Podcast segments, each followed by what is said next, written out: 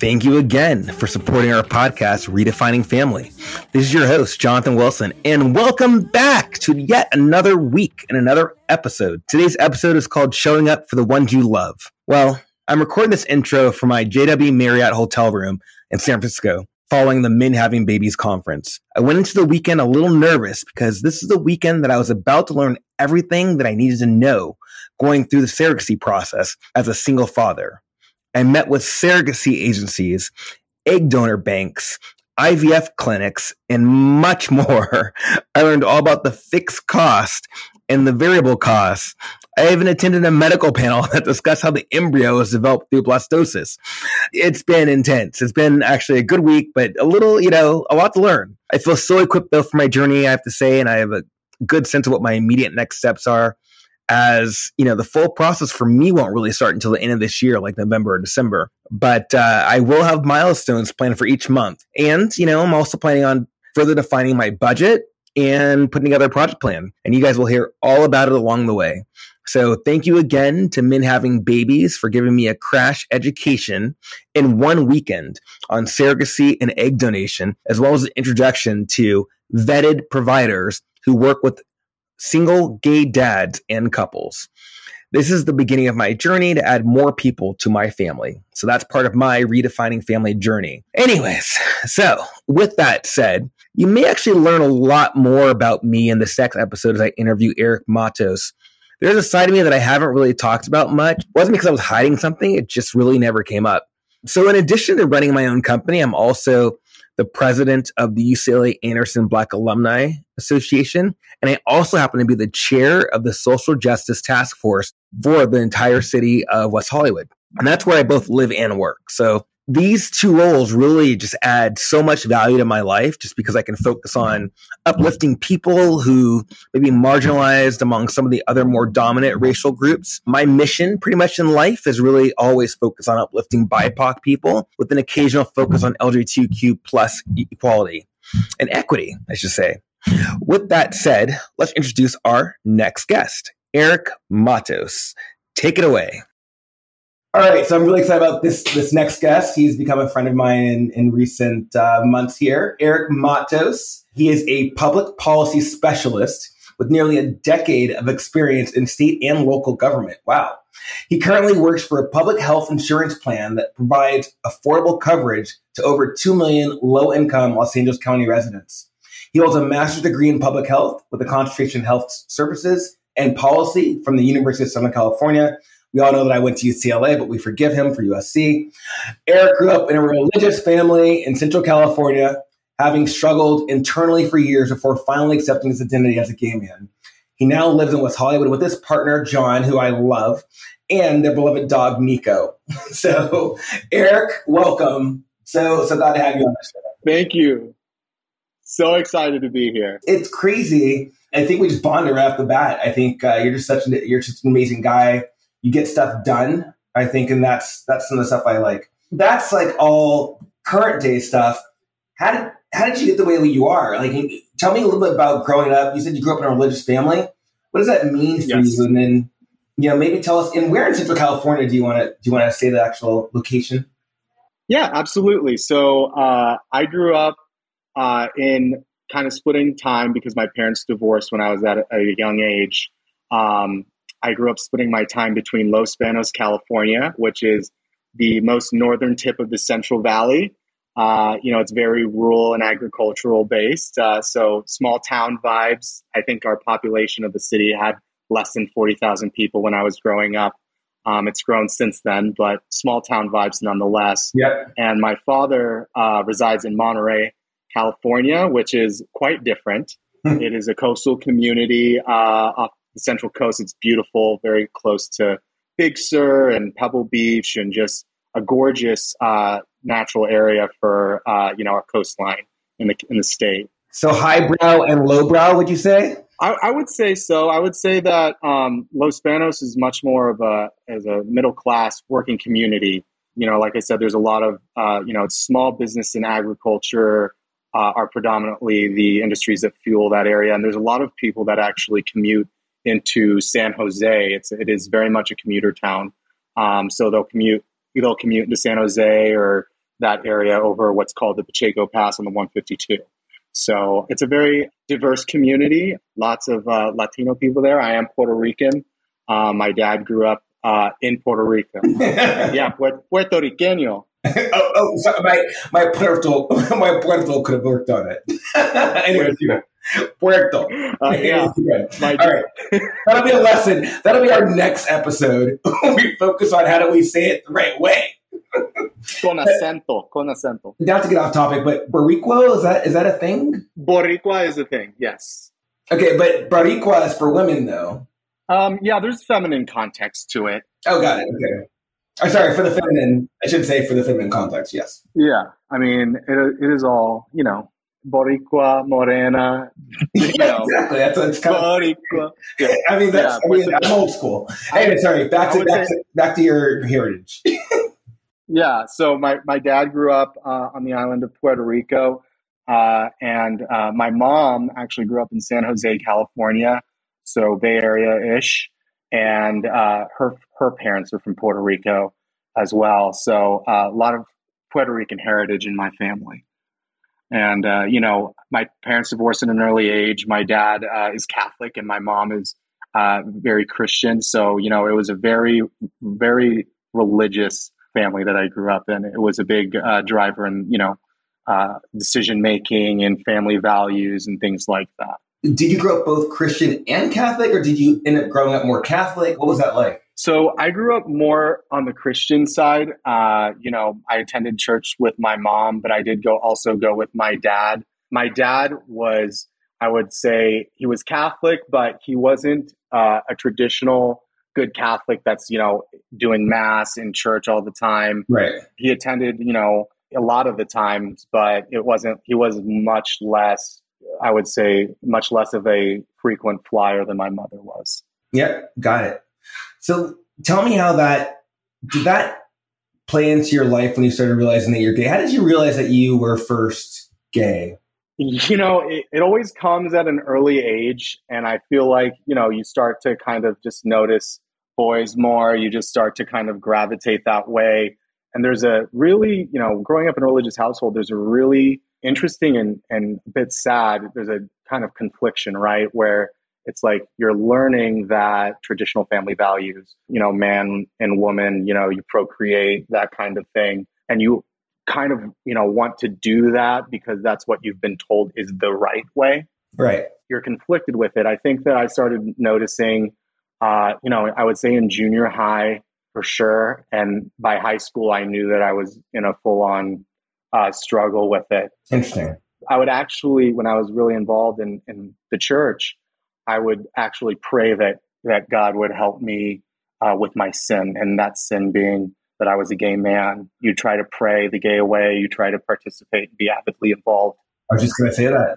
Pray the gay away. Yeah, it is very real. I mean, I, I would attend church gatherings, church camps. You know, my one of my main prayers was, you know, God help me deal with this. Help me uh, to be, you know, a good Christian son. And that was very, very difficult uh, at an early age, you know, going through that and having that type of internal conflict and, you know, not really having any uh, gay role models or friends in my life to be able to talk about that with. So it was a very uh, lonely place at times, but you really learn a lot about yourself, allows for a lot of internal reflection, and it really helps you kind of like be able to okay, like, you know, this eventually you, you come to this point where you're like, this is who I am. You know, this isn't going to go away. Did you know any gay people growing up? Did you think that you were the only one? I mean, I didn't really know many gay people.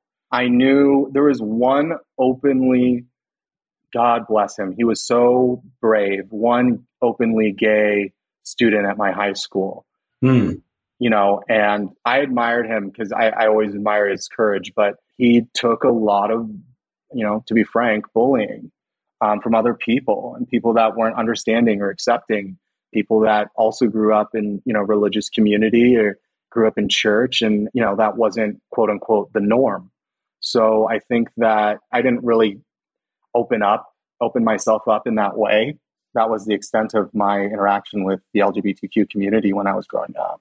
Well, you felt what he was going through, and you probably just didn't feel safe. I feel like that's a natural reaction. Absolutely. I'm sorry to hear that. Tell me a little bit more around when you first realized that you had to tell your family, or I should say your blood relatives, depending on how you define it. Yeah, I mean, I tried really hard to be straight. I dated women, you know, in high school and through my early years of undergraduate school. And, you know, I tried my best. I think that I accepted it myself around when I was a sophomore in college. I would say sophomore, junior in college. I had a, uh, you know, it's just like all of these, you know, now you're seeing a lot of uh, queer and LGBTQ representation in Netflix, and you see all of these videos, all of these movies and TV shows where it's, you know, in high school you or college, you have this like kind of in the closet relationship. And I had one of those in college. Um, you know, I told people that I was dating a uh, woman who went to UCLA, your alma mater. Is that why you went to USC? I'm just kidding. yeah, yeah, yeah. Fight on, by the, fight on, by the way. But, um, but uh, yeah, you know, I was actually in this gay relationship, and uh, it was very deep. And and at that point, you know, that first relationship, I knew I was like, okay, this is not, this is not like anything else. You know, like this is real. You know, this isn't, you know, dating women. This is something totally different. So I think that's when I came to terms with myself. When I came to terms with my family was a little later. You know, it was when I was uh, senior year leaving uh, undergraduate school, and I, I kind of, you know, had this moment this epiphany moment where I was like, I cannot live the rest of my life this way. You know, I cannot continue to be untrue to myself. And, uh, you know, I had watched a documentary about LGBTQ seniors who came out later in life. You know, they, they were coming out in their 60s and their 70s, and they had been married and maybe they had been widowed or they had been in, you know, straight relationships. And then they learned that, you know, they kind of finally came to term with their identity later in life. And I was watching this documentary, I forget what it's even called, but they were all saying, I wish I would have done this sooner. And I was like, I cannot be one of these people. I cannot be a six year old man and saying, why didn't I live authentically? That was at that point, I was like, I have to tell my mom. I think I was like driving home from a trip in Palm Springs, you know, from White Party? Were you driving? Were you, were you, coming back from White Party or something? No, it wasn't White Party, but it was uh, Palm Springs Pride. there you go. yeah, yeah, yeah. yeah. Mom, I got something to tell you. You know where I was. Let me tell you, you know you're gay after you leave Palm Springs Pride. Okay, yeah, so, confirmed. yeah, con- confirmed. You heard it here. Here, you heard it first here, folks so I was leaving Palm Springs Pride. I was by myself in the car and I was like, you know what? I'm just going to do it. I'm just going to call my mom. And I called her and I said, hey, mom, I'm leaving Palm Springs and I'm gay. You know? I know it sounds. You said it, you said it just like that. You didn't say hello. I think it was. I, I can't recall exactly. But anyway, no, no, I'm with you though. Like, what was her? It was very, very straightforward. Um, there was a moment of silence there was a moment of silence. It wasn't exactly those words, but it was very straightforward that way. Like I called and I was like, I just have to blurt this out. You know what I mean? And uh, I was like, you know, mom, I'm gay. You know, I'm coming home from Palm Springs. I've always known, you know, uh, I'm just coming to terms with it now. I've been in gay relationships. I just want you to know that I, you know, I love you and I'm still your son. I just, you know, this is just who I am and I have to accept myself and I have to love myself you know, she there was a moment of silence, and you know, I think that she was really caught off guard and surprised, and then she kind of, you know, she started to, you know, mention, uh, you know, the way that we were raised, and you know, it being a phase, and you know, it being a product of, you know, kind of exposure to new cultures and things like that. Mom, I don't think sucking dick is really a phase for me, at least. yeah, I was like, I was like, Mom, this is permanent. I'm leaving Palm Springs Pride right now. I've been to LA Pride at this point. Like, I'm just like, I'm there's this is it. Yeah, I mean, you know, it took a while. You know, I let I gave her the space to kind of reflect and and you know, kind of um, reconcile her beliefs uh, with who her son was. And she came around. You know, it, it, took a while. It was a it was a long road. Um, a lot of discussions and kind of like, this, no, mom, this is who I am. This is who. This is what I need to do to be happy. I need to come out. Like, you know, and I know that you want what's best for me, and you want me to be happy. This is the only way I'm going to be able to do that. And I, you know, she eventually came around, and I think that it really helped her kind of, you know, realize, you know, at, at that juncture, it's it's not about, you know, these religious beliefs that you have. It's about, you know, knowing and having a, a gay son and just being able to, you know, want to see them happy and, and to support them. And, and I think that she's done a great job of doing that since. Um, but yeah, it did take us a while to get there. That's interesting. What about your dad? He definitely knows. Uh, I we have a kind of different situation. He, you know, he tells me he loves me and he supports me no matter what. It's just one of those things where we don't talk about it as much. He's very supportive. And like I said, he's come a long way as well. And this has really helped my parents kind of open their minds to new, you know, views and new beliefs and new ways to be supportive. So that, you know this has really helped.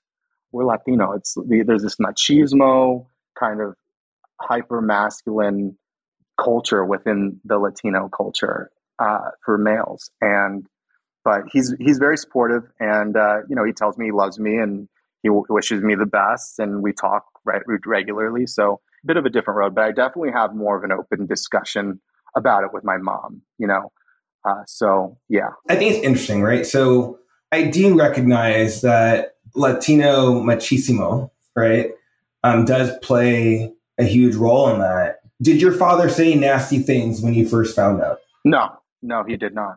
And and I'm I'm very grateful because I know that that is not that's not always the case. Especially yeah, in our in our Black and Latino communities, that's true. It's like you know I'm very blessed in that way because there are definitely people in uh, the Latino community that you know, come out to their fathers and, and they're they're called names and, and kind of ridiculed. Uh, so I'm very grateful that he didn't have that reaction. How does this play in your in the rest of your family? Were there family members that were that you had to let go of because of you being gay? There's family members that I knew were going to be very supportive, and there's family members that I knew that it was going to be a long road you know, I knew it was going to be a long road. You know, I knew that it was going to be, you know, kind of this ongoing discussion. And it's actually over the most recent years been really great. I don't think I've completely cut anyone out of my life. I think that, you know, there were friends that uh, definitely uh, became less involved in my life, and, and that's okay. You know, I, I think, you know, and the initial kind of reaction to some of my family, you know, it was like, I knew that they were just taking space to kind of get their minds wrapped around. Reflect. And yeah. and I yeah, but I think we're we're all in a good place now and and everyone is on board. So I'm I'm blessed in that way. What advice would you give to I mean it took you a long time to feel comfortable coming out. And I have to imagine like some of that might have been fear. Absolutely. Fear from what you've been taught both from religion and from what's inherent typically in Latino culture. What advice do you give someone else who is currently in that situation from a from a child perspective? Absolutely. I think that the first thing is that you need to have people in your circle that are there to support you, um, whether that you know whether that be friends uh, that you come out to first. You know, I I had a handful of friends that I started to come out to and like let them know, hey, you know, I'm gay some of them were shocked and some of them weren't. Were you wearing your rainbow tie dye when you when you told them? yeah, yeah. I had a big, I had a big rainbow flag shirt. yeah, I mean, there were there were definitely some people that were not surprised. Yeah, but you know, I think it's really important that you identify people that can be supportive and uh, be an ear and, and give you kind of advice and be there for you. It takes a lot of courage to come out you know, I practiced what I would say for a while, but then I realized that authenticity isn't always scripted. That is a great, quote, authenticity isn't always scripted. Yes, I agree. I agree with that. It's not. And that's what made me want to call my mom driving home from Palm Springs Pride. I was like, how am I going to sit here and try to have the perfect conversation? I just need to have the conversation when I was, and I was ready. So, you know, when you're ready, have the conversation. It does not need to be perfect. Um, it does not need to be rehearsed. You don't need to say, there's no right or wrong thing to say. It's just being true and authentic to yourself. So I think that that's something important to remember. And then, you know, second of all is, you know, be patient. Be patient. I have a lot of friends that came out, you know, when they were had a completely different experience than I did. They came out in high school, you know, to a family that welcomed them with open arms. That's a great thing. That's a blessing. That's a privilege. Um, and and I'm I think that's great, but that's not the reality for everybody. Mm-hmm. And I think that we need to be mindful of that. There are some people that are going to take time, and maybe there's some people that don't come around. But you just need to be prepared to, you know, make the right decision for you and your life, and to be happy, to be your authentic self.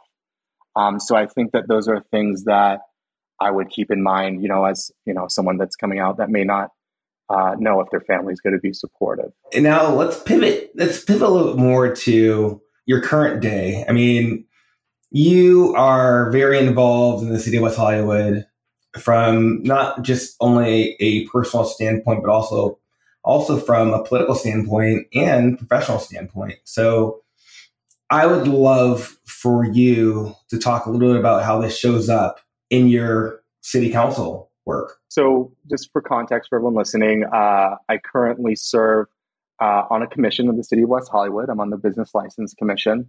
I, you know, try to stay actively involved in my community. I think that I'm very lucky to live in a city that is so bold and inclusive as West Hollywood. Uh, one that you know says we are together as a community. We welcome everybody from all backgrounds, from all uh, sexual identities. It's a wonderful place. Very fortunate to live here. I think that when we're in this progressive bubble, that is a wonderful thing it's easy to forget that not everybody comes from that environment. Mm. It's easy to forget that not everybody has, you know, the picture perfect relationship with their family after they come out. And that a lot of those folks that grew up, um, a lot of those people that grew up, you know, with challenges like I had, um, they come to this community to seek refuge. And it's important that we do work that allows them to have the space to express themselves, but also to feel included in our community, included in, you know, whether that be local government or community groups or whatever, you know, their wherever their passions lie. Yeah. I try to bring that perspective in. And I know that there are a lot of great people that had very similar upbringings to mine where they were from, you know, maybe a more um, a less progressive area and uh, you know the council member that uh, that appointed me, uh, John Erickson, he's from Wisconsin. I mean, he grew up there, and I know that uh, his family's come around and everything. But uh, you know, he has a great perspective in this area, and he actually, uh, you know, has studied at you know to a PhD level religion and you know and religious studies. So I think that there are a lot of folks here that are working to kind of inform the city's work to different experiences, life experiences, and different community members and their identities and and all of that. So I think that it's a great place, and and anytime that I can bring perspective, and but not also just not only bringing perspective, I think it's really important that we all listen. We need to give other people a platform to to give their experiences, to share their experiences, and that's that's what's important. Today, I attended a Lesbian Visibility Day in WeHo Park, oh, yeah. and it was a great event. It was wonderful. The city council was there. Councilmember Shyne has been a huge, uh, now Mayor Pro Tem Shyne has been a huge uh, advocate for the lesbian community here in the city. We're lucky to have her. I submitted a question to this panel and I was like, how can our gay brothers support our lesbian sisters and non binary family? Well, we show up for you. Yes, I like that. Exactly. Mm-hmm. And, the, and the sentiment was to show up and listen. And I think that a lot of times in the gay in the LGBTQ movement, if you look at you know the AIDS epidemic in the 80s to, you know, the fight for marriage equality. It feels like gay men have felt like they're the center of it, but we have to remember that we are all one community and we need to show up for our, you know, lesbian sisters and non-binary family who are on the front lines with us. And uh, we need to, you know, support them in any way we can. And that, that huge part of that is listening. And let's not forget that it was Edie Windsor, a lesbian, who actually helped us get the marriage equality. So yep. let's not forget that. So uh, exactly, uh, I appreciate your voice on that for sure. What does your future look like? What are you thinking about just in terms of how you want to? Do you think you want to have kids? Do you think how does that how does that shape out? I mean, eventually, I'm not I'm not sorry, not put it, trying to put pressure or anything. but, but I mean, and you're, but you know, where do you see yourself from that standpoint? Have you reimagined what your future looks like?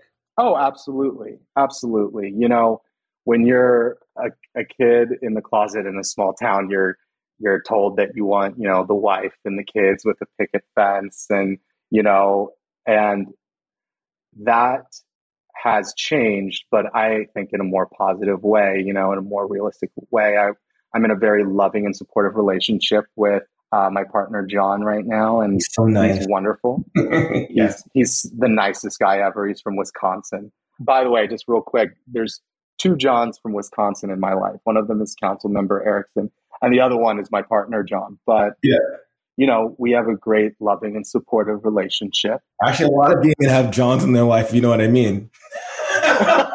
All right. Anyways, keep going. Oh my god, different kind of John. yeah, we have a great, uh, loving relationship. I think that kids uh, are in the cards sometime in the future, and I think that that is a wonderful thing. And you know, right now we have a little fur baby. We have a little fur baby. His name is Nico.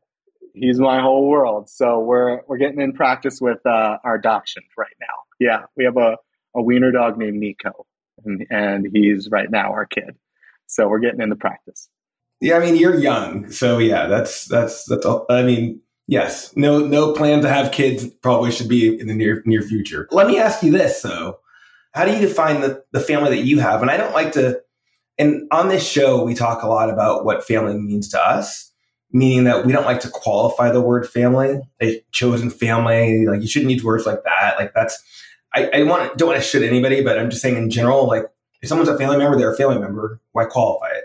But on the other hand, if they are a blood relative who treats you like crap, then they get demoted. they are no yeah. longer, they don't deserve that title of family, right? Absolutely. I agree. Tell us a little bit about what how you define the people that surround you in the term family. You know, I think that the biggest thing with any, you know, with family is that you show up. You show up, you know, and be supportive. You show up and listen and be uh, there for your family member, you know, whether that's a blood relative or uh, someone that's very close in your life. I think that I'm very big on keeping a solid community of people around me that I can be supportive of and that support me.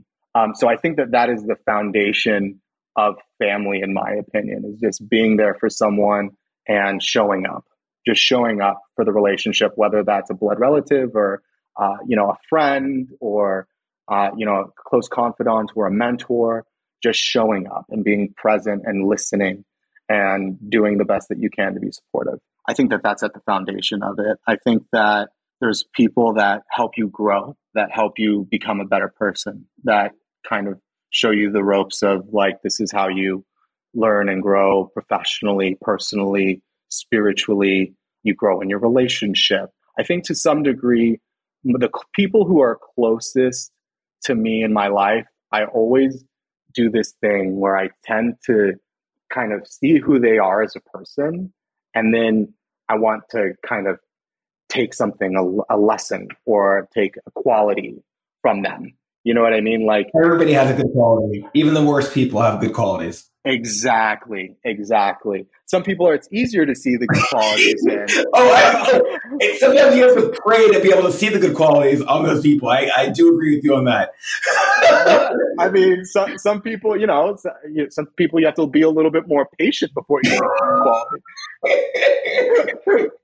but but you take and you absorb and you kind of just learn. Uh, you know, you know, this person's a great listener. This person is a good, loyal friend. This person, you know, shows up when I need them to show up. This, you know what I mean? There, there's these qualities in people that you tend to see.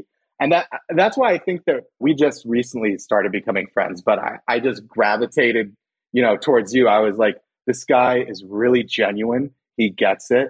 Yeah. He has something valuable to say. He has perspective to give. And he's a you're a great listener. Thank you. We've talked about this with other people you know big, a big part of showing support for different communities that you may not necessarily belong to is sh- showing up and saying this is what i've heard. And you know what do you think? Right. How can i be supportive?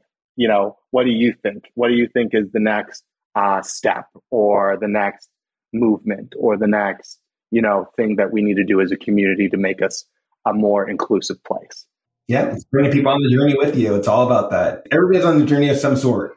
yeah, exactly. Out, are we on the same journey? Do we need to be on the same journey? And then are we on the same journey? You know, I actually don't know if that's the order, but whatever. I'm going to go with it. Anyways, man, I you know I enjoy you. I think you're great. What are the things you want people to know about you, or or to when, when people think Eric Matos, what are they supposed to think of? You know, I hope that people know that I strive to be the best version of myself on a daily basis. Mm-hmm. I think that's someone something that drives me personally. I think that I would love to be known as a supportive person, uh, a good friend, a loyal friend, and someone who genuinely and wholeheartedly wants to help make his community a better place. I think that that is something that is at my core. It's something that I'm passionate about. I know that that sounds really cheesy, but growing up in the closet, I was admiring a lot of the gay movement, the gay rights movement from afar. And I think, you know, now that I'm a bit older, a bit wiser, and, you know, I'm able to kind of step, if I'm able to step into a position that helps uh, move us as a collective, us, all of us, yeah. uh, forward, if I'm able to contribute to the community, you know, it doesn't need to be this grand gesture. It could be as small as, you know, being kind to someone. It could be as large as, you know, trying to get more inclusive policies passed, you know, but just working and striving to help move uh, us as a society and as a community forward. I think that if I could be known as a person with those qualities, someone who genuinely tries their best and shows up, then I think that I've succeeded. I think that's who you show up as. I I, I can validate that. So I appreciate. Good. Yeah, you're. I mean, you're a great guy. I, I do think your story is fun. Sorry, go ahead. What were you say?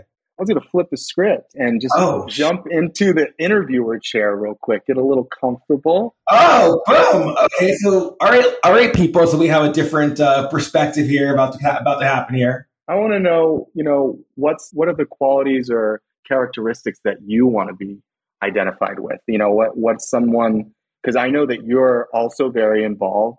Uh, you hold a very important position with the city as yeah. chair, I believe, of the social justice task force right now. Yeah, and I know that you have a genuine interest in uh, helping our BIPOC community thrive here mm-hmm. um, and in in broader Los Angeles County. Where do you see your involvement? You like you're literally saying exactly what I would say on that. So thank you. really listening. So keep going. I'm trying to do you justice here. No, I love it. I mean, what do you think your qualities or or what are you know what are some things that you want to see? You know, I want to ask you that. I think the biggest thing for me is impact.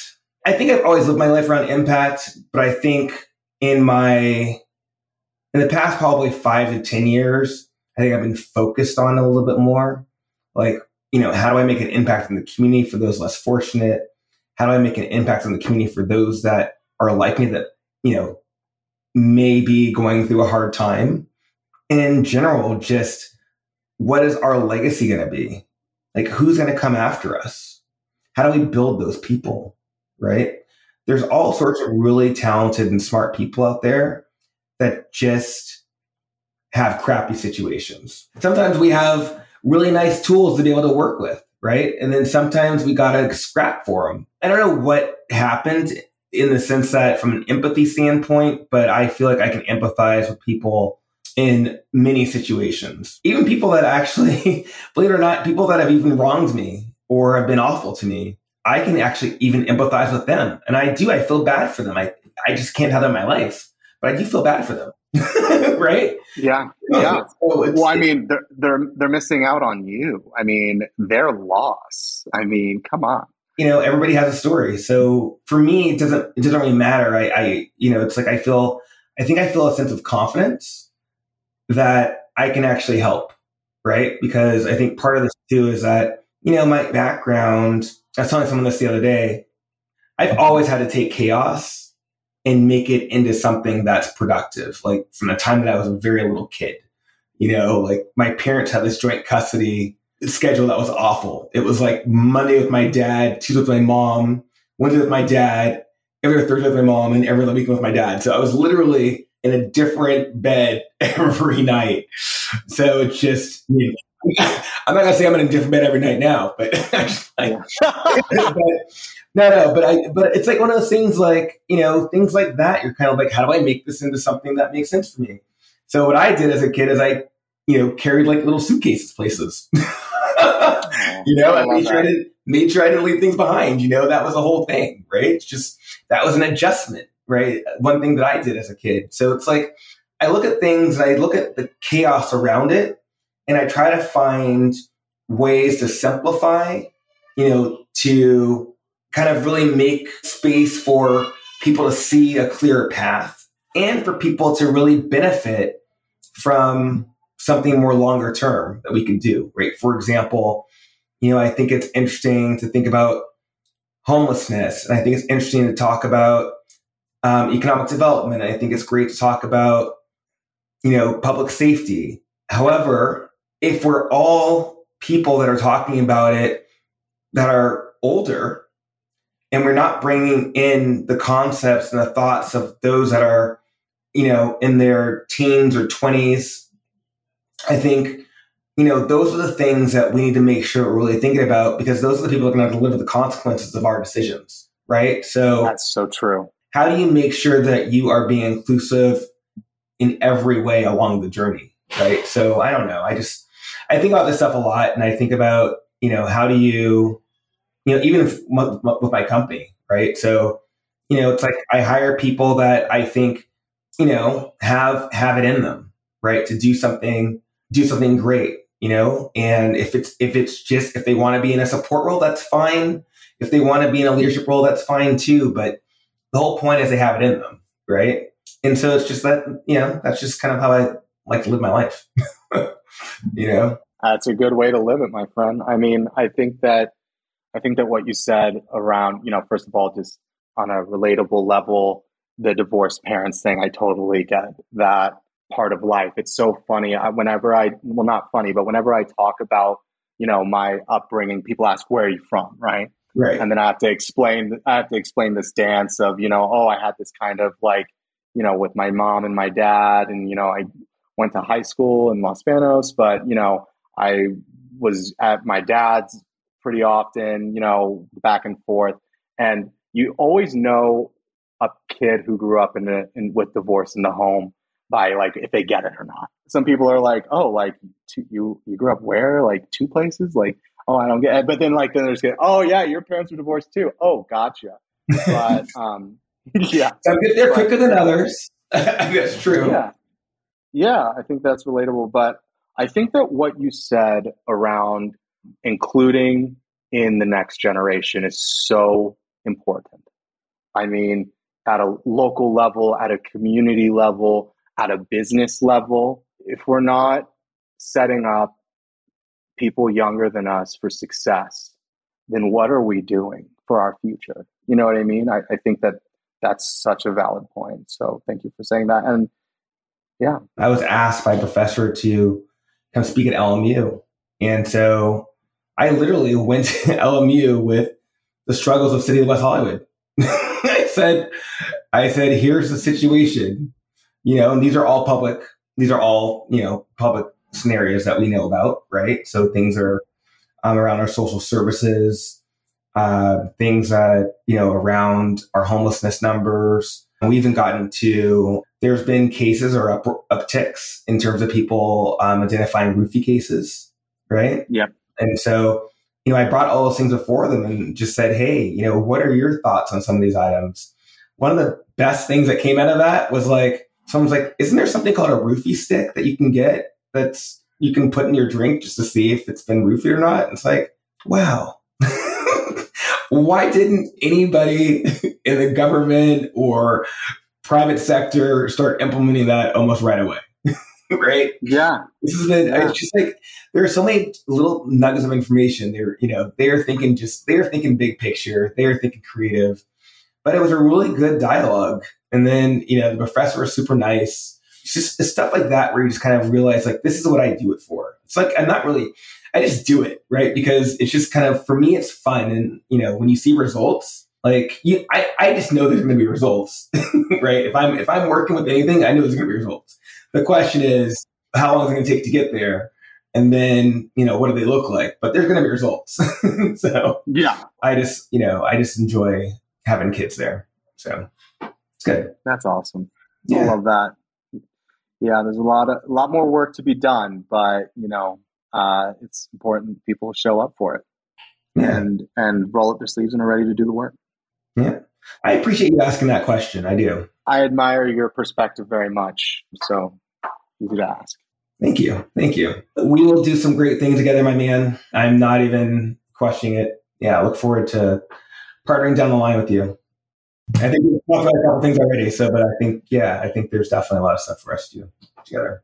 Absolutely. And we're and we're neighbors. So it's an easy short walk to come over and visit or for us to go visit you. I mean, we live on the same street.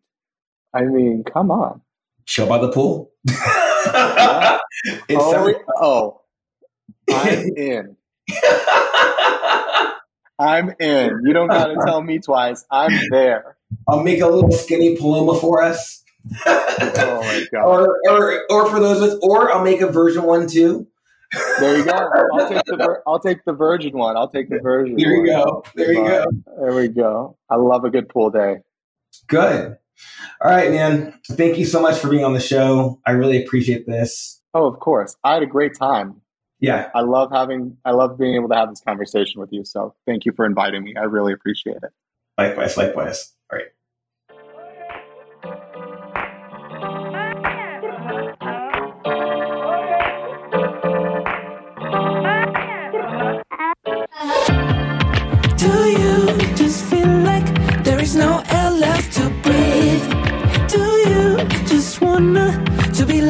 Outside the grid. It's all for sure.